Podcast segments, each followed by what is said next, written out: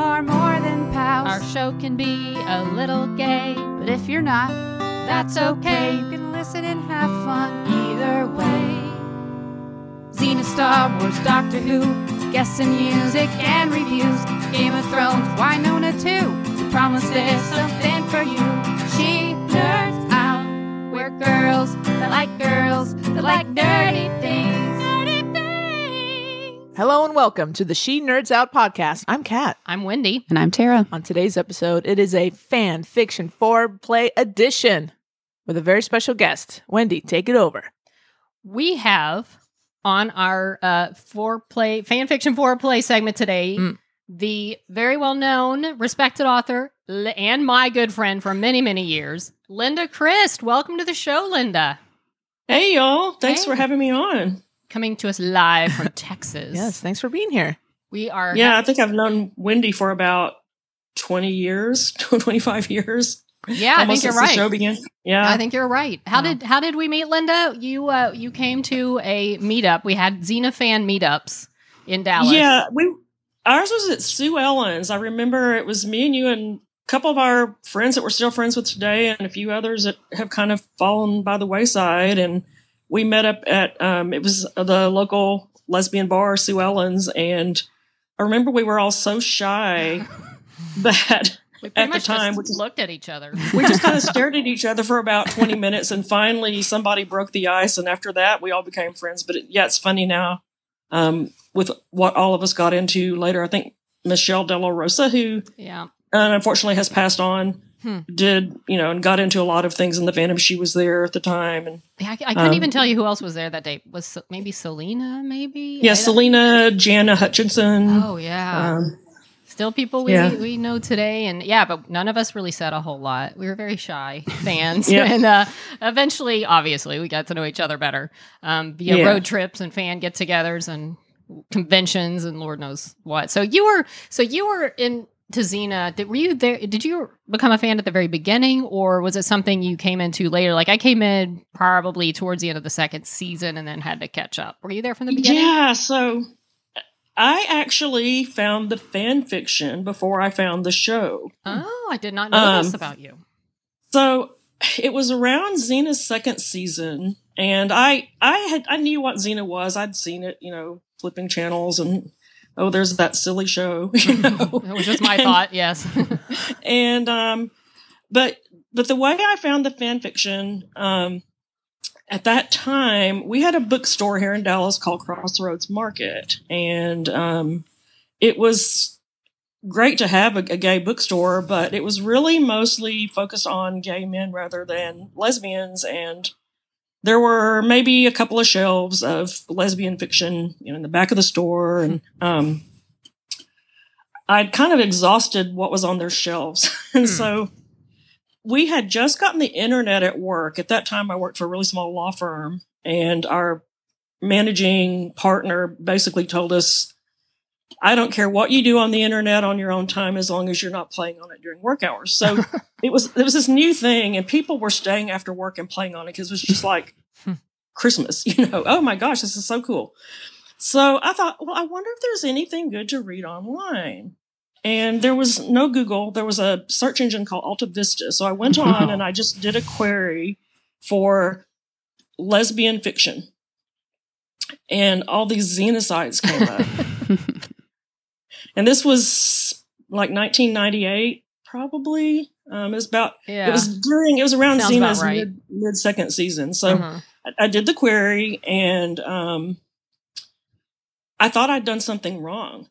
so I backed out and I put the query in again and it, all the Xena sites came up again. And I'm like, oh my gosh, what what does Xena have to do with lesbians? So you didn't even know that it had that reputation at that point. Yeah, right? no, not at all. I mean, so I was, I really didn't even have much of a community then. Mhm. Um, Mhm. I had only been out to myself for about five years before the show started. I mean, well, I knew, but Mhm. anyway, I, I hadn't admitted I was gay until about five years before that. And I, pre internet, it was kind of hard to find your people. So, um, I was thrilled when I finally figured out that all these stories on these sites were about lesbians. Hmm. And I started reading on a, a site called the Scroll of Roses, and um, some of the bards that were on that site at that time were like B.L. Miller and Ellen James and um, Missy Good and uh, several several that are probably still pretty well known today. And hmm the very first story I read was called Heaven Down Here by Rebecca Hall. I remember that one. Yeah, and it's kind of funny too. Little segue. I, I met her for the first time a couple of years ago at ClexaCon and was just fangirling, crying when I met her because Amazing. she changed my life with her story. yeah, yeah. Um, Huh. So after I read her story, I'm like, I have got to go watch this show. and and then my you, very first my very first episode was Return to Callisto, which if you think about it at first you're like, yeah, well Oh. Gabrielle marries a man. That's really not a great episode. but there was that little kiss at the end of the wedding. Yep. oh yeah, yeah. And I was like, hmm, okay. I'm seeing a little bit of what I'm seeing in these That's stories. It's enough And to keep me around. Yeah, and then when Xena knelt down in that moonlit gra- glade and prayed to the gods to keep Gabrielle's blood innocence, to keep her pure, you know, hmm don't let that light in her face go out. I couldn't stand the darkness that would follow. Hmm. I just cried and was a fan for life. So Wow. that's how I found Xena um, through the fan fiction. It is funny how there's that one episode that you watch because I know I had that episode too where you're like, okay, this is a show that I'm not only going to be a fan of, but I feel like this is something like more than just being a fan of a show. And Right. next thing you know, you're tooling off to conventions. So, um, so I assume from that moment on, you were you were hooked on Xena. That was Oh it. yeah, yeah. Now, had you written anything at all prior to, like, because I assume like watching Xena, we'll get into like what got you started. But had you done any writing at all before you started? Yeah, I mean, not really um like fan fiction that I wrote for Xena. I I have a journalism degree Oh. um, from the University of Texas, and I had worked for a newspaper for a couple of years right out of school. Um, and I always liked writing. Even when I was a little kid, I'd write little stories and little picture stories and things, and um, but hadn't delved into really anything that I had put out there fan fiction wise. I remember way Well, there back wasn't in the day, really a I- place to put it before. yeah, now. I mean, I, So- I remember writing a little story about this show Sliders, yes. Oh, sliders. I remember Remember that. Sliders. I, and I, I don't even know where what happened to that story. It's lost on some dead hard drive somewhere. but um, but yeah, Xena was my first big foray into this type of of writing. When did you write your first Xena fanfic? How much longer after you? Uh, Oh, you, you know, I never, I never really intended to write fan fiction at all. Like I loved reading it. I read, I read stuff every day at Tom's page mostly. Mhm. Um, but then when Ides of March aired at the end of the fourth season, I mean, you know, Gabrielle had gone through the entire season of, of Peace and Love in the India arc, and um, and so that scene where you know Callisto breaks in his back with the chakram, and then Zabri- Gabrielle picks up that spear and kills the guard, and then proceeds to just create a bloodbath Oh, in the yeah. courtyard. Was so shocking. It was just Hmm. shocking in a good way. hmm And I remember I I taped it because I taped every single episode, and I remember just watching that scene like five or six times in a row after the show ended. You know, after the episode ended, and I was like, I, I can't wait till September to see what happens. yeah, and I think I I think I started writing it that afternoon or maybe the next day. because Um, that's the one they they died at the end of that ep, right? They were crucified. Yep. Yeah, yeah, they were crucified, and so I I started writing a story called March the Sixteenth. Um, Hmm. the very like probably that afternoon, I think, because I was really just. I d- and once I I still didn't know if I was going to post it. It was just going to be. it really just kind of started out as my thoughts of what I thought should happen, hmm and it was going to be a little short ditty just to keep me happy, and then. Next thing I knew, it was eight chapters long, and um, and I thought, thought, well, I'll I'll post it out there somewhere and see what happens. So I posted it to Tom's page and um, started getting feedback and just started writing from there. Wrote you know several more novel length Xena stories on that series after that. Um, it was really kind of scary, but big payoff. So was- did you- really- Did you get feedback from that first story? Like, because I remember I can't remember how it was in the day. I assume that people could leave comments, or did they? Could they? And did you they take couldn't that? or- make comments. They but you had you could provide an email address. So I got Okay. email. I had a Yahoo address, And so I got email at my Yahoo address um, from people that had read the story and got quite a lot. Um, I wasn't on any lists or anything at that time, so I didn't. I I wasn't really involved in the fandom too much um, until kind of late into. Well, my first fan event was a little tiny fan fest in New York in 1999. Oh, so, I've heard the stories of that one. I think. Yeah. Or maybe that was a later one. I've heard. Yeah. I've heard you talk about. Um. yeah, so that was really. I, I think getting that feedback was my first sort of contact with other Xenites, really. Um, other than feedback I had sent, you know, when I had read stories. mhm. And so, I guess that you know promote. You said you started writing more fan fiction. You kept writing your fan fiction. When Yeah. did well? When did you go to your first convention? When did you fully get? Because I know you met up with us in Texas and, and Yeah. started getting to know Xena fans, and we all got to know each other there. But when did you go to your first big Xena convention, like the big old LA? Well, the first, well, the first big convention, if if you don't mind, it wasn't really a Xena convention; it was Dragon Con. I yeah um, yeah So Dragon Con in 2000, um, which you know it was the it's about that was the last year that Dragon Con was on Fourth of July weekend before they Mhm. moved it to Labor Day weekend. Hmm. And I remember that because um, the tickets for the big Xena convention for 2001 in Pasadena went on sale that weekend while we were all Ah. at Dragon Con.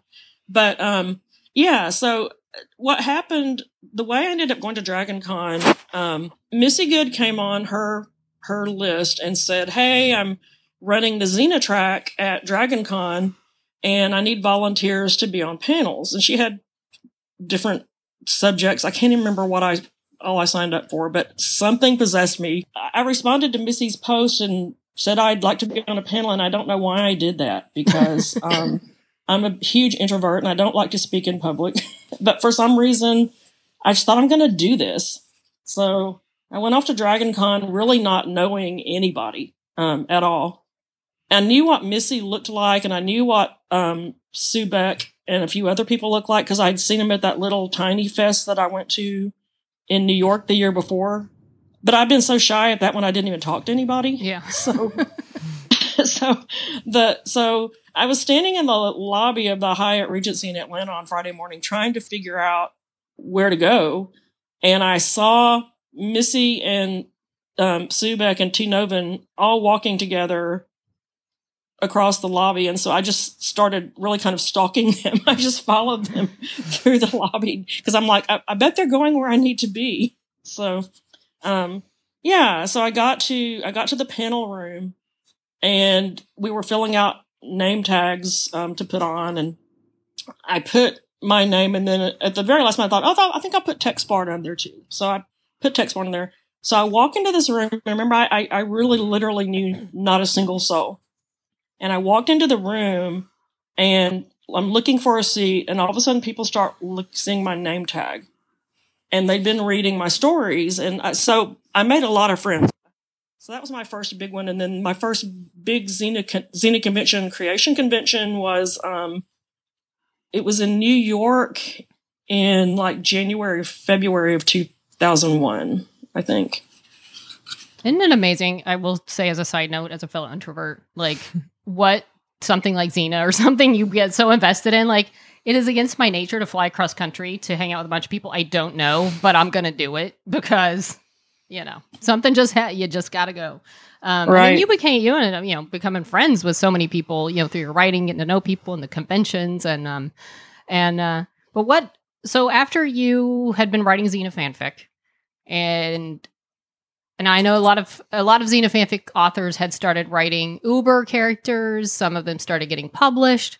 What was your first Uber, and when were you first published, or was or did you write Uber characters before you wrote like an original published kind of thing, or was it the same story? Or It was the same. uh-huh. Yeah. So um, I can't remember exactly when I started writing it, but I remember these two characters kind of. Uh, I, once again, I was really happy just writing Xena. I didn't really think I was going to write an Uber, hmm but then these characters just sort of started coming to me Kennedy and Carson and Bluest Eyes in Texas.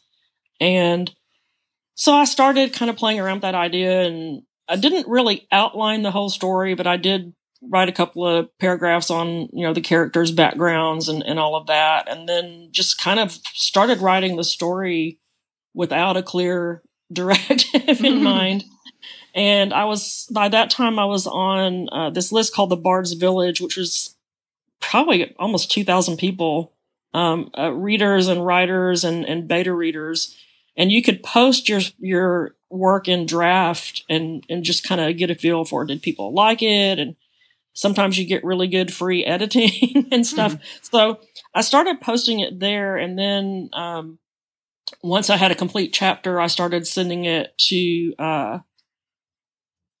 i think it was mary d by that time because i think yeah it was because tom had quit taking fan fiction hmm. at that time so Mary D was the first one that got Bluest Eyes, and then I think I sent it to uh, Academy of Bards a little after that. Um, so I, I, was posting it online and didn't really think about publishing it. Um, the way that happened, um, so back at that time, b- before Xena, well, really before the internet, there was really only one primary lesbian fiction publisher, a company called Naiad, um, which is out of business now. Mm. I think Bella Books is their is what they became after mm-hmm. they went out of business. A couple of those people formed Bella Books, but then out of the Xenaverse, we had three or four publishers that came up and were publishing the Uber stories. And so, um, I don't know if you remember a bard called XWP Fanatic. I do. But, um, so she started a company called Fortitude Press, and they they actually approached me and wanted to publish Bluest Eyes. So that's oh, how that happened. That's cool. They and that was yeah, that was around 2001. Hmm. Yeah, it was it was really kind of cool because I know today there's just so much more um, competition, and I, I you know I'm I don't even know if my my little story would have made it out there today, but um, I I I wonder was Xena the first fandom to start publishing queer content. I really that is I, I really wonder if Xena was the first fandom to inspire people to actually publish books. I I don't. Know. Yeah, yeah, yeah.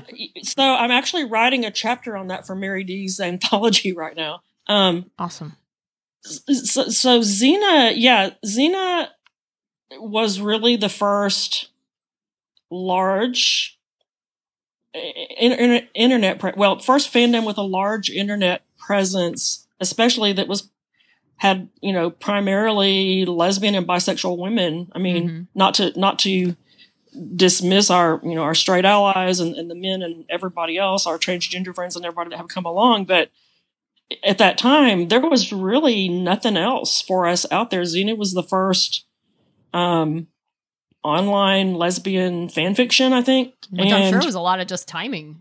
You know, Xena yeah. was blowing up right around when the internet was exactly really going. Yeah, and so the first, I mean, the first Uber books that were published were by um, a company called Justice House that was started by some Xena people, and they the first three books were, um, I think, Missy Good's Tropical Storm, mm-hmm. B.L. Miller's Accidental Love and Sharon Bowers' Lucifer Rising. Yep, read them all. and, and and that's how all of that got started. And I really I really have to say I, I don't know what lesbian fiction publishing in general today would look like hmm. without that catalyst. I mean, I'm mm-hmm. sure it mm-hmm. would have evolved into something more now than what we had in 1999, but um, but it's definitely you can look at almost every one of the large publishers out there now. And if they weren't started by a Xenite, they've got Xenite sprinkled either throughout their hmm. production staff or their writing, you know, their group of writers. Um, even Bella, that did not come out of Xena, you know, two of their biggest writers are KG MacGregor and Jordan Redhawk, um, who came out of the Xena fandom. And hmm. uh, Bold Strokes Books, which was started by Radclyffe. Radclyffe was not a Xenite, but she did write an online uh, Scully, Dana hmm. Scully from X Files fiction series. And I think it was paired with an original character. Um, and she kind of got well known because the Xena fans found her stories. Man, Xena just So- didn't get enough credit for, No. for all Right? the all the uh, the fiction that it helped uh, st- promote and start. And Yeah, it was- writers that got their start. Filling a need. Yeah, like, sounds uh, the the woman that runs her, um, I think is in charge of her editorial staff is a good friend of mine, Cindy Cresap, and Cindy comes out of the the Xena fandom as well. Hmm. So, yeah, So, how many books have, or okay, how many books have you published, and are have you written a lot more? Well, okay, here's a. I'm just lumping in a bunch of questions. So, are you have like what th- three books? Three. Three books published. Uh, Galveston, 1900, swept away. Uh-huh. Um, Bluest Eyes in Texas and Uh-huh. Or the three that Yes. you've got. Are they all? They're all different characters. Are they all different characters, or some of the characters? no, um, Borderline is a sequel to Bluest Eyes, Mhm. and Galveston is a historical fiction Hmm. novel That's based fun. upon the 1900 hurricane that destroyed Galveston. Or do you have uh, other original stories that you have written but just not published of original? I characters? do. Mhm. Um, yeah, I you know, I I have I've been in a situation for the past 10 or 12 years where my job requires me to be at a computer nearly all day long. Mhm. And so my my writing has really slowed down because by the time I get home, I just don't want to look at a screen anymore. But um I- this is the first time I've really talked about this. I'm planning next year to self-publish. Um, two of my books are out of print right now. Bluest Eyes and, and Borderline are out of print. I've got another third novel in the Canadian Carson season se- uh, series that has not been published. Hmm. I've also got another historical novel about a pirate queen that has not been published. Oh. So, um, so sorry, sorry. I'm, I've actually taken off about 10 or 12 days around the holidays. And my plan is to really focus on cleaning up those books and figuring out Amazon's self publishing Hmm. uh, platform. Nice. This is exciting. You I heard don't know. here. Congratulations. Yeah. Yeah. So, um, We have a scoop. I, um, I'm, I'm going to incorporate as a, a, a publishing company and, um, might have a couple of other people right now who shall remain nameless who may come on board and I may have their stories. Nice. Look at you going. Good deal. Do you have a name for your publishing company yet? I, I do. It's Mm. called Posse Press. Nice. Um, and uh, that's the the re- Posse Press. Um, I'm Melissa Good is one of my my good friends in the Xena fandom, and um, there's several of us. Denise Bird, uh, Trish Kocialski, who writes fanfic. Um, Carol Stevens, who is a web mistress. Um, she was the web mistress for the Subtext Virtual Seasons. Uh, and so we're all very good friends, the the the five of us, and we started calling ourselves. The, uh, somebody started started calling us Missy's Posse at some point because at conventions we were all just together, hmm and so um, that's why I, I decided to call it Posse Press. I, I asked them first. I'm like, "Do you mind if I use the name of our group as the name of my publishing company?" That's cool. publishing company and they were like sure so i have a little logo with a cowgirl and everything oh, nice. Yeah. Exciting. Is there a place online that people can go to read some? Like, what's the best place to read whatever fanfic besides getting the books? Or you said some of them are out of print. Um, do you have like a an overall website that you can find yeah all um your i have stories? it's texbard.com Okay, is my we'll put up a link to website that. and um most of my stories are at the academy of bards and mary d's site and i've got a lot of that linked off of texbard.com and, and i've got it set up on there so that you can read the stories in chronological order Nice. Texbard.com. We will post a link Yeah. to that so people can find yeah it. Yeah, and i've got i've got some stories up on ao3 as well Hmm. Speaking of AO3, uh, do you still write Xena fanfic? Also, are there other fandoms that you have become a giant fan of to the point where you have written for their characters as well? Or, yeah, or Yeah, just that you so like I- reading? You know, characters you like reading. Yeah, so I I do still write Xena fanfic. Usually, um, when I write those stories now, it's around um, the Academy of Bards holiday specials for Valentine's and Halloween. Oh, Mhm. fun. Um, I've also written stories for um, Rizzoli and Isles and Sanctuary and uh, Babylon Five. I have these are like pretty much one story each for these fandoms. One for Mhm. Battlestar Galactica, Um, I wrote a crossover for Stargate, X Files, Sanctuary, and the Honor Harrington series by David Weber. That's quite the crossover. yeah. But um, th- that was a lot of fun. The one that's gotten the most hits on AO3 is the Rizzoli and Isles story, um, which was really surprising to me. It's I, I get a lot of feedback on that. Hmm. Um, There are a still, lot of good, passionate fans for Rizzoli and Isles. Yeah, yeah. that was a fun get show. That. I get any that you read that you don't necessarily write for, but there's other other fandom characters that have uh, piqued your interest. Mm, not not really. Mhm. I mean, I'll just randomly read a little every now and then, but I don't have like a series I'm following. I don't actually read a lot of fan fiction. Mm-hmm. Um, oh, I wrote a Captain Marvel one recently too. I forgot about that. That's fun. Yeah. With who? Captain Marvel and who? Oh, Maria Rambeau, of course. Oh, okay. All Okay. right. we like Maria Rambeau. I didn't know if there was like some other random like Black Widow or Maria Rambeau. Yeah, no. Yeah, although I think I think Valkyrie is gonna have a um Yeah.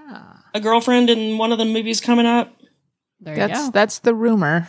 Hmm. hmm. Fingers crossed. Well, I'd like to say that Kat is very disappointed that you've not stuck with Wynonna Earp because you'd probably be writing some Wynonna Earp fic. Oh, why not? You know, it's kind of funny. It's harder for me to write fic for shows where the lesbian relationship is canon. Interesting. Oh, inter- yeah, because like even Because- Xena, it was even though it was there, it was never explicitly laid out for you know. Yeah. Yeah, that's true. Yeah. That, would, that would when they put it on screen, it might be harder to just let your own thoughts wonder what might be happening off screen. That's really interesting. That is a good. Hmm. yeah. Well, I, I feel kind of like that story's already being told in the show. yeah, Mhm. So.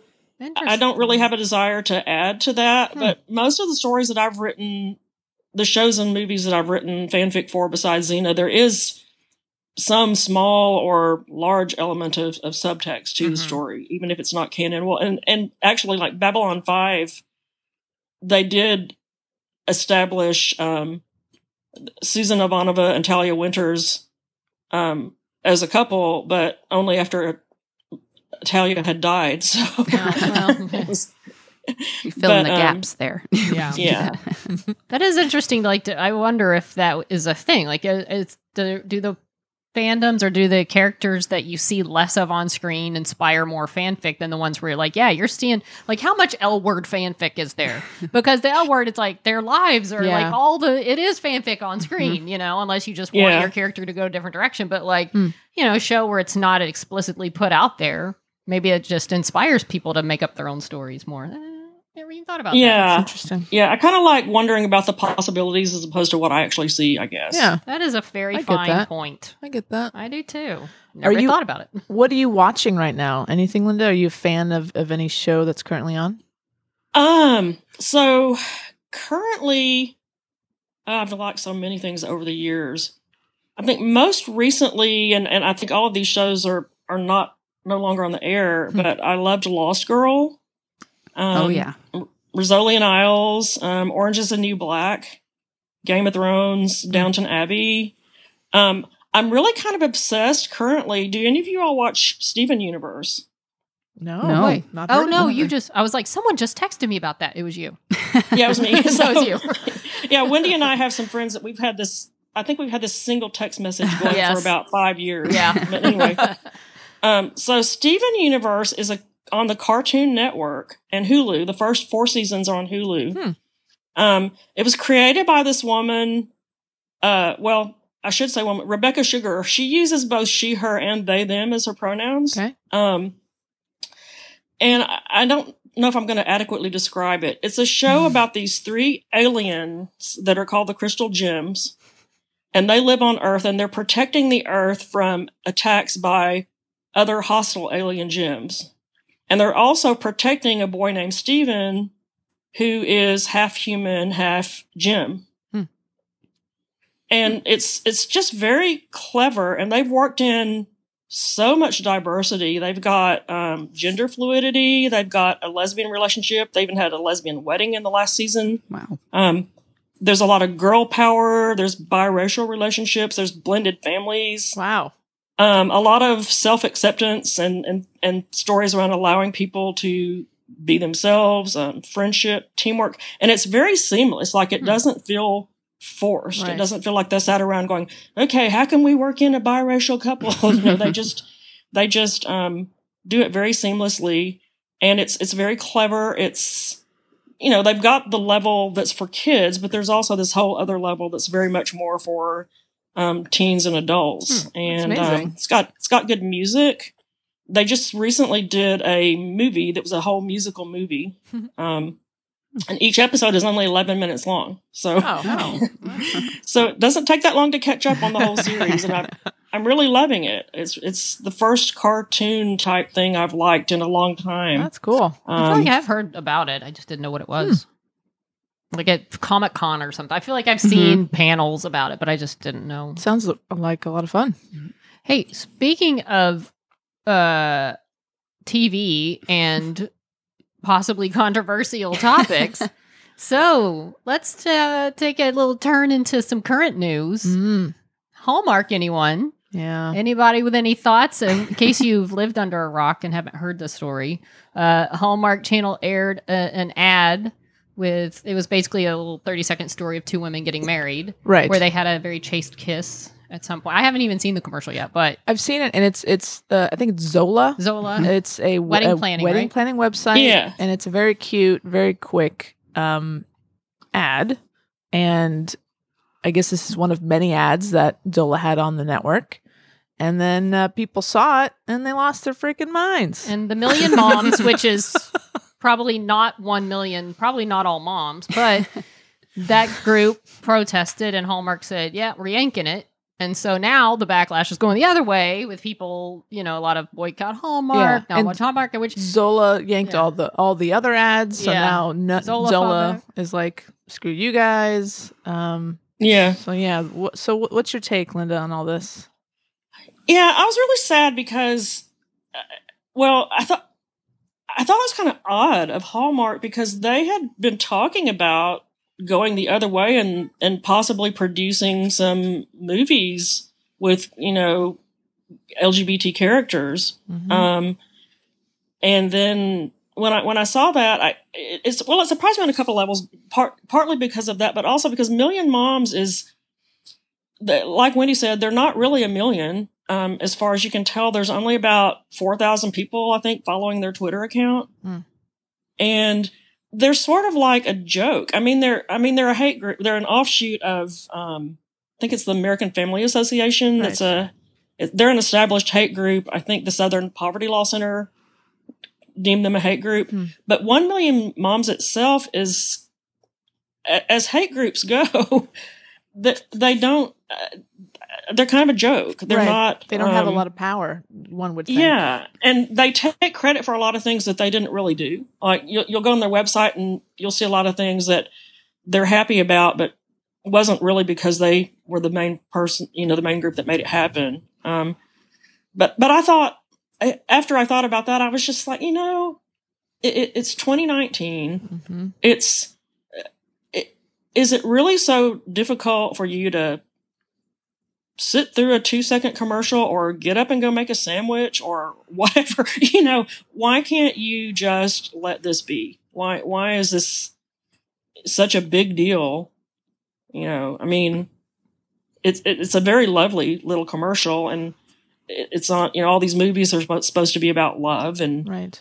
and and most of Hallmark movies end with you know a heterosexual couple kissing. So I don't know, you know, it's just crazy to me that we're still in this place, and I think Hallmark made a huge mistake because now they're kind of saddled with this. Even if they backtrack, um, it, they've lost our trust. You know, if they backtrack, they're just going to look like hypocrites. Yeah. So And they caved so easily. yeah, Yeah, yeah, they really did. And I you was say, just very surprised. It's a very sort of this little minority group. Um, why would they? Why do they care? I don't understand it. And like you said, they had made a statement that they'd be open to featuring LGBT characters, you know, in upcoming productions on that network. I'm just, I'm really surprised how quickly Hallmark caved to this little minority group of angry people. my thought is still they like they knew the ad was going to run. They were like, let's see, let's see what happens. We're airing this very obvious gay ad on Hallmark. We're in a entertaining the thought of doing, you know, gay characters on our films at some point, possibly. Let's see uh, what happens with this commercial. And it Yeah. seems like just one group came out and started talking about it, and they immediately said, "Oh, okay, never mind." Yeah, I think that says a lot that they weren't actually ever going to feature I don't think they LGBT were. characters. They're Mhm. open to it, meaning like, yeah, we're not going to say no because we don't want to upset people. That but- means we'll have the gay sidekick, maybe that you never see do anything other than Yeah. maybe be M- kind of maybe gayish. Maybe this was their weird way of testing the water. I think it Um, was. I think it was, and I think they.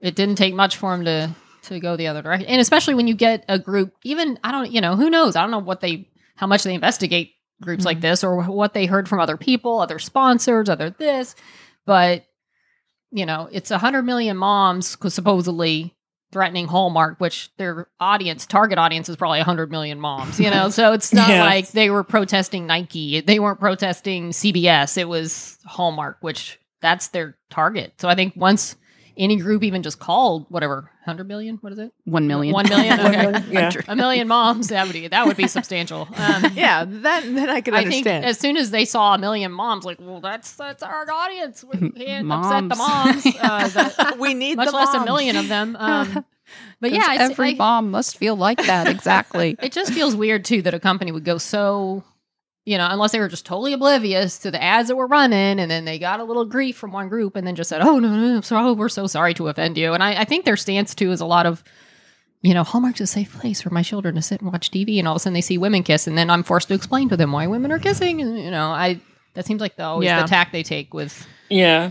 Well, and I think really, I thought if they had just, if they just let it be, you know, those one million moms are not all going to stop watching their Christmas movies. No. What else wasn't they gonna gonna do on a. Saturday yeah, night? yeah. No, Yeah. they weren't jumping I do ship to on Lifetime. Yeah. So I, I think that I just think it's a mistake because you know I've I've decided I'm not watching their movies, but I'm also not going to buy any more of their cards or go to their stores or buy their Christmas ornaments or I'm, I'm not going to give them my money in any way. You know, and I don't. I really, you know, I really don't like having to think about things like that. But I guess you have to. I mean, I kind of hate having to have a checklist of. You know, can't know. go to Hobby Lobby, can't go to Chick Fil A. Now I Yep. can't go to Hallmark. Um, I'm just kind of sad that we're still in this place Yes. where people just can't let people live and let live. And it seems like Hallmark depends on a lot of licensing from places, you know, well, from Star Wars and a lot of the Mm, things, uh, you know, different genres they feature in their stores. Yeah. And that they depend on a lot of that marketing. And it seems like some of those, you know, Disney is a, uh, should, could really step up and say, Hmm. you know, we're going to pull our merchandise from your stores if you are going to support. Yeah, and like there are actors and actresses that yep. Yeah. star in their movies. Like you know, they're running the Golden Girls. Betty White. I'm sure Betty White's not happy about. It. Oh, and this. Right. you know, I don't know if Betty White can do anything about it, but No. no, yeah, Right. probably Yeah. not. you know, of course she's gone, but Bea Arthur was a huge uh, LGBTQ advocate. Um, Yeah. So yeah, and and even there's some stars on their current programming who are who are are coming out to say we don't you know we don't share the views of this network and you know what a re- what a regretful thing for the for them to have done. Yeah. So they're not they're not getting a lot of support besides No. these you know 18 or so angry women uh, who are who are in this group. Yeah, and I can see that too. If if people that make the movies, people that star in the movies, eh, they've you now know it's not a good look for them if they continue right. What to, if they um to do, you know, to continue being in those movies. Yeah if they if they start refusing to do them or f- start talking negatively about I mean I don't know. I think this is going to get bigger before it goes away. Yep. And also, so I saw that Netflix on Twitter is sort of, you know, taking advantage of this, and they tweeted out, "Hey guys, lots of content on this network. Like, you know, there's there's plenty of other other places to Well, go. I bet Lifetime jumps Yeah, all it's a over big opportunity for Lifetime. Come on, Lifetime. yeah, step, Step it up. up. Yeah. yeah, I think Lifetime. I can't remember the name of it, unfortunately, but somebody was on Twitter saying, "Hey, Lifetime has this movie over here tonight at the same time as this Hallmark movie, and it's got gay people in it." So, awesome. Well, has Home has Lifetime done any? uh, They haven't really done any either. But now I bet they jump all over it. I bet they do. I bet they get Yeah, one they- into production if they haven't already. yeah, they have holiday movies. I, I don't know if they're quite at the production level of Hallmark, They've made I some think good Hallmark- ones in the past, but but they've got some pretty good things. Yeah. No, they do have. They just don't have that reputation that Hallmark does. And but now if they see this opportunity, um, you know, they might start making some LGBT kind of themed films. Yeah. So, might be their little, you know, because I I have a feeling Lifetime and Hallmark, Lifetime's like always kind of looking up to what Hallmark's got going on. Sure, so yeah. Yeah.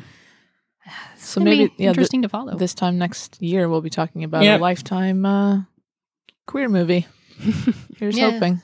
I mean, it's interesting. Hallmark has this empire built on this their holiday movies and Christmas and this Mhm. and that, and then it's like, it's where is it going to go from here? With you know, who which which offended side will cost you more if they boycott you? I think it's what it's going to come down to. Right. Which yeah, and I know power. several.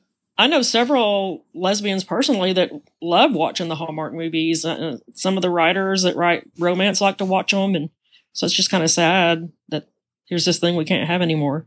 And it's sad for all the moms that don't share those views because I know quite a few. I mean, I love the Hallmark movies. My best friend loves the Hallmark movies too. And we'll call each other and say, Did you see this one? This is ridiculous. Or watch them together and laugh at how they all fall in love in one week. And that, you know, that's a great Yeah. message to show your kids uh, for one thing. but, you know, um, yeah, so it, it is. It's really disappointing. And I think there are going to be a lot of moms out there that feel the opposite of those quote 1 million moms. Yeah.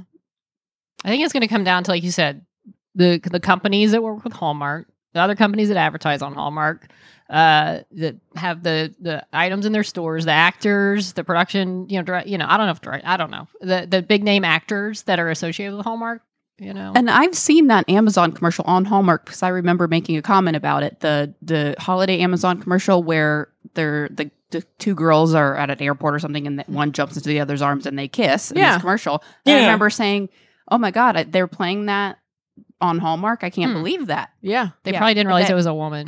right? They might not. Seriously, they Honestly- probably didn't. Honestly, they might not have. Um, so because that commercial plays everywhere. Yeah. Like, I've seen it a couple Right. So. I don't know. It's interesting what people pick up up on. It is.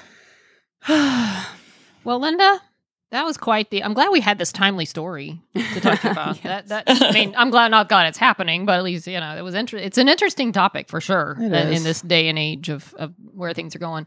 Uh, a couple Yeah. of uh, lighter questions to to wrap up here. Um, what do you think the future of Xena holds? Do you think we'll get a movie? Do you think we'll get some sort of reboot ever? Circling back to Xena, obviously. Um, Um, you know, so I'm kind of Switzerland on the movie. I I'm I if they make something that I like, I'll watch it. Hmm. If they don't, if I don't like it, I won't watch it. But I I feel so I feel like we have our Xena, right? Um nothing can ever take that away from us. Nothing ever can ever take away original Xena. And I feel like um one of the biggest factors that that made that show what it was and that touched people's hearts was really the chemistry between Lucy and Renee. There, there was so much that wasn't scripted. Their facial expressions and their body language and uh, their interactions that that that's going to be very difficult to duplicate. I think. So I think whatever we get, if we get it, is going to be very different from what we had. Um, it's very different time. Shows are more driven by special effects and action scenes, and I, I- don't know if the story would be as deep as it got. Um, do you think? but I don't. do I don't know if ever we'll get even a- get it. Do you think we'll get ever? Okay, I'll never say never to anything ever again in my life. But do you think we'll Yeah. get a movie, like a little wrap up movie with the two of them? It would be nice. uh, Well, let me caveat. It would be nice if the right people are involved in producing it. Mhm. I would want to see. I would definitely want to see Rob Tapert still on board. I would not want to see some stranger come in and try to do that. Right. um you know maybe have a, a little short movie where we have some flashbacks where they bring xena back to life and then we've got xena and gabrielle passing the torch to somebody else that's not named xena and gabrielle Hmm. um or maybe there could be some hero rise up and decide to call herself xena in honor of xena but i just don't think it's going to look anything like what our show did our Mhm. xena did and I think it's going to be really hard to please the original Xena fans. True. Um, I mean, I, I'm, but like I said, I'm kind of Switzerland. I really, if they do it, great. If they don't, great. You're fine with where? Yeah. Yeah, yeah. I think it's going to live on, um, in DVD and and and streaming for a long time because you know, people are looking constantly looking for content. People are con- constantly looking for lesbian content, and even though the show never officially established them, my gosh, by the end of the sixth season, could you not see it any other way? It's pretty Um. Yeah, so I feel like people still look for it. It's it's timeless because it's not it's not set in a, a more modern era. Like like I love Buffy, but at some point people are going to go back and be watching Buffy and say, "Oh, they didn't even have cell phones." Right. Dated. True. Um, so I, I think it's going to be pretty a pretty timeless show for people to keep coming back to, and Hmm. um, and just because of the history and the way it's impacted everything else that came after, I think it'll live on for a while. I, don't- I mean, I don't know if it'll still be around fifty years from now, but The, the Um, fandom's still pretty active. We have the Z Night Retreat, and we have oh fan yeah, the, the fiction. Xenon ret- yeah, Yeah. the retreat is great. That's a fun time. Yeah, we, Yeah. we talked to Penny. We've talked to her a couple times about it. and, I, I um, I listened to that one. I really liked that that show. That was a good show. well, we'll be out there. We'll be seeing you out there. We're gonna come out to the retreat. We'll see you. Are you coming to the convention, Linda? Oh yeah, yeah. We'll see you there. yeah, Z- Xena's not going anywhere. I mean, it's still alive. As conventions as the retreat. We finally got a Pop Funko. Now they just need to make. Uh, I want to see the Xena versus Hercules Pop Funko sales. Honestly, Did they make that, or did they go ahead and make that? I know they were planning to, but I haven't seen it. make what? The Hercules Funko. Uh, I haven't. Seen I don't know. yet. I haven't really followed up with it. I, I just ordered my Okay. Xena. I was just, I was good. You know what? I think they did because I feel like I saw it at the Pop Funko store in Hollywood. Oh, cool. I think I may have seen him. I don't remember. They just need to make Gabrielle. Come on. Sure. yeah, they need to make Gabrielle for they sure. need to. They And need to. maybe Ares. Oh yeah, I would be happy with Callisto. Think Callisto.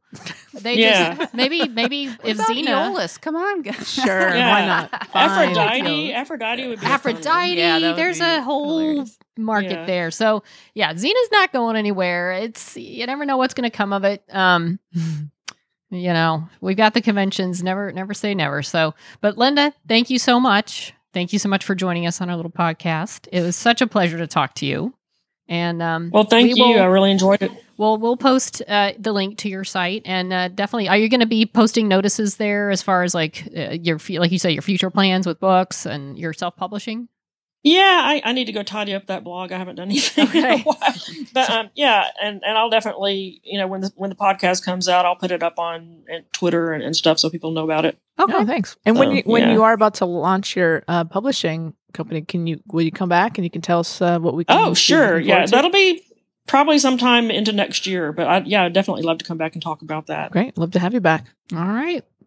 Well, thank you, Linda. We will say goodbye now, and and um, good talking to you. we miss you. Yeah. Yes, we miss you. We hope to come visit soon, or you come out here. right. But uh, all right. Um, thank you very much. Thank you guys. It was fun. Well, there you go. Another Good. fanfic writer. Longtime friend, Awesome. Linda Crist. Fellow Texan and Texas fan. Yeah. She went to the University of Texas, but I forgive her for that. I went to the rival school. It's all good. But yes, definitely a good longtime friend. Go check out her her fiction. So, did you learn something new about your friend? I did. I did. You always learn new things about your friends. Sure. Every day. Yeah, that was I, I do love that point she that she made. It's like less inspired to write fanfic for shows where it's all laid out for you. There's nothing to like it doesn't spark your imagination to like, I want to fill in the blanks because I see something there that they're not showing me Right. and I want to I want to see where the story goes in my own mind because I think that's where a lot of it starts. Like you, the characters, like it just makes you curious about what they're doing with it. They're not showing, and you you're so you know taken by these characters that you fill in the gaps in your brain, and then some people actually have the talent to write it down, and and other people read it. Yeah, exactly. And like it. God bless So- those people. But yeah, if you're just watching, it's like, well, I've seen every part of them I need to see. Uh, there's nothing to to think about. I don't, I don't think there's a lot of below the mouth well, fan fiction out there, maybe, but you know, there's yeah, there's some things that There's they some don't things show. too. Yeah. Well, the, I, and again, I know there's definitely fan fiction for characters that have, but it's interesting. That's you know at least some people's take is Mhm. No, seeing that what is I need to see. It makes sense though. I It does get make sense. As Yeah. not a writer, I you know I'm fascinated with whatever goes into that process for the, for them. So. But anyway, and we got to cover some timely topics. Yes. That Hallmark, we're gonna keep an eye on that. I think that's not going away anytime soon. Yeah. And it's funny. I mean, to because I always have to bring this back to Wynonna Earp. Uh, so Tim Tim Rozon was Mhm. just on that Hallmark right. Halloween movie. He's he's showing his support for the uh the queer community. And Kat Barrell has been filming a, a, sh- a TV show for Hallmark for the past four months. Oh. So she's also speaking out about it. So, um, yeah, I don't think this is going anywhere, and I, I, I really, I think there's more to come. I feel like Hallmark has to do something. Either either way, they have to make an official statement. Where, like, where do you stand, Hallmark? I was kind of surprised that they'd gotten away with. I mean, they're the the movies, which I enjoy. I'm not saying I don't enjoy their their Christmas movies, but they're all straight white people. Sure. And sometimes Mhm. you'll have a token, you know, minority character or you know other race or Yeah. I don't. I can't. I can't also remember seeing like a, a gay character anywhere, even in the the sides, you know, the Mm-mm-mm. outskirts of a one of the cast. But um, but yeah, I always thought I'm surprised they haven't received backlash yet for it all just being straight white people. Right. And now, now it's here. Yeah. Now it's right in there. Like now they're dealing with it. Exactly. So. It's it's come come right into their face. So now they have to make. They really do. They have to. They have to make a statement. And the actors are in a tough spot, especially you know if you've already been in something or you've already signed to film something or you you know and or it's if you're a member of the crew, like how I mean, Yeah. there Yeah. must be so many people, queer people, who work on those shows. Mhm. There must be. It's just a it's a numbers game, right? So how how do those people feel this Yeah. morning? and you know and it's all business. It's all it's it's I'm sh- and there God knows how many pe- gay people work for Hallmark. You know it's not. I don't think it's like necessarily a stance of like oh well, no we're against it. It's like well we don't want to offend the group that's going to cost us advertisers money, viewers. I don't know. I'd be pissed, Yeah, man. At what if point I- does it yeah. become some kind of discriminate workplace discrimination? If Yeah. You're not, if you refuse, if you're somehow saying We that you s- agree with a group that Yeah. sees what those two people are doing as wrong right? and immoral, that we are agreeing with them to the point of that we're going to take it off for whatever reason. Yeah, and they've avoided just But not talking about it, You're and now employed with us, Yeah. and now we've made you feel very uncomfortable Oh. because of that. yeah yeah yeah, honestly, now it's become an issue. So yeah, hot button topic, guys. We're doing the hard hitting stuff. next People- week, you people know, come to us for news. you know what news they're going to get next week? What's that? Freaking Star Wars: Rise of Skywalker. Yeah, it's just gonna We're be taking a hard right Mhm. turn it's just gonna be an hour next week. of us be going, oh my god, and then that day, and that other guy. Yeah, I hope that's We will have all to seen it. We will have all seen it at least Mhm. once. Yeah. maybe more. It's exciting. So, but yeah, no, it's a it's a very very fun hour talking to Linda. Yeah, it was great. about- good, good, you know, good chat. I miss her. She's my buddy. Mhm. So, so where can if you'd like to weigh in on Hallmark or fanfic in general, or well, just anything you'd like to share with at us? She Nerds Out podcast, and also at She Nerds Out podcast on Facebook. Twitter, Snot Podcast, SNO Podcast. With one D. And you can Yeah. send us an email at uh, she nerds out at gmail.com. Well, on that note, till next time, she nerds Out. She nerds out. We're girls that like girls that like dirty things.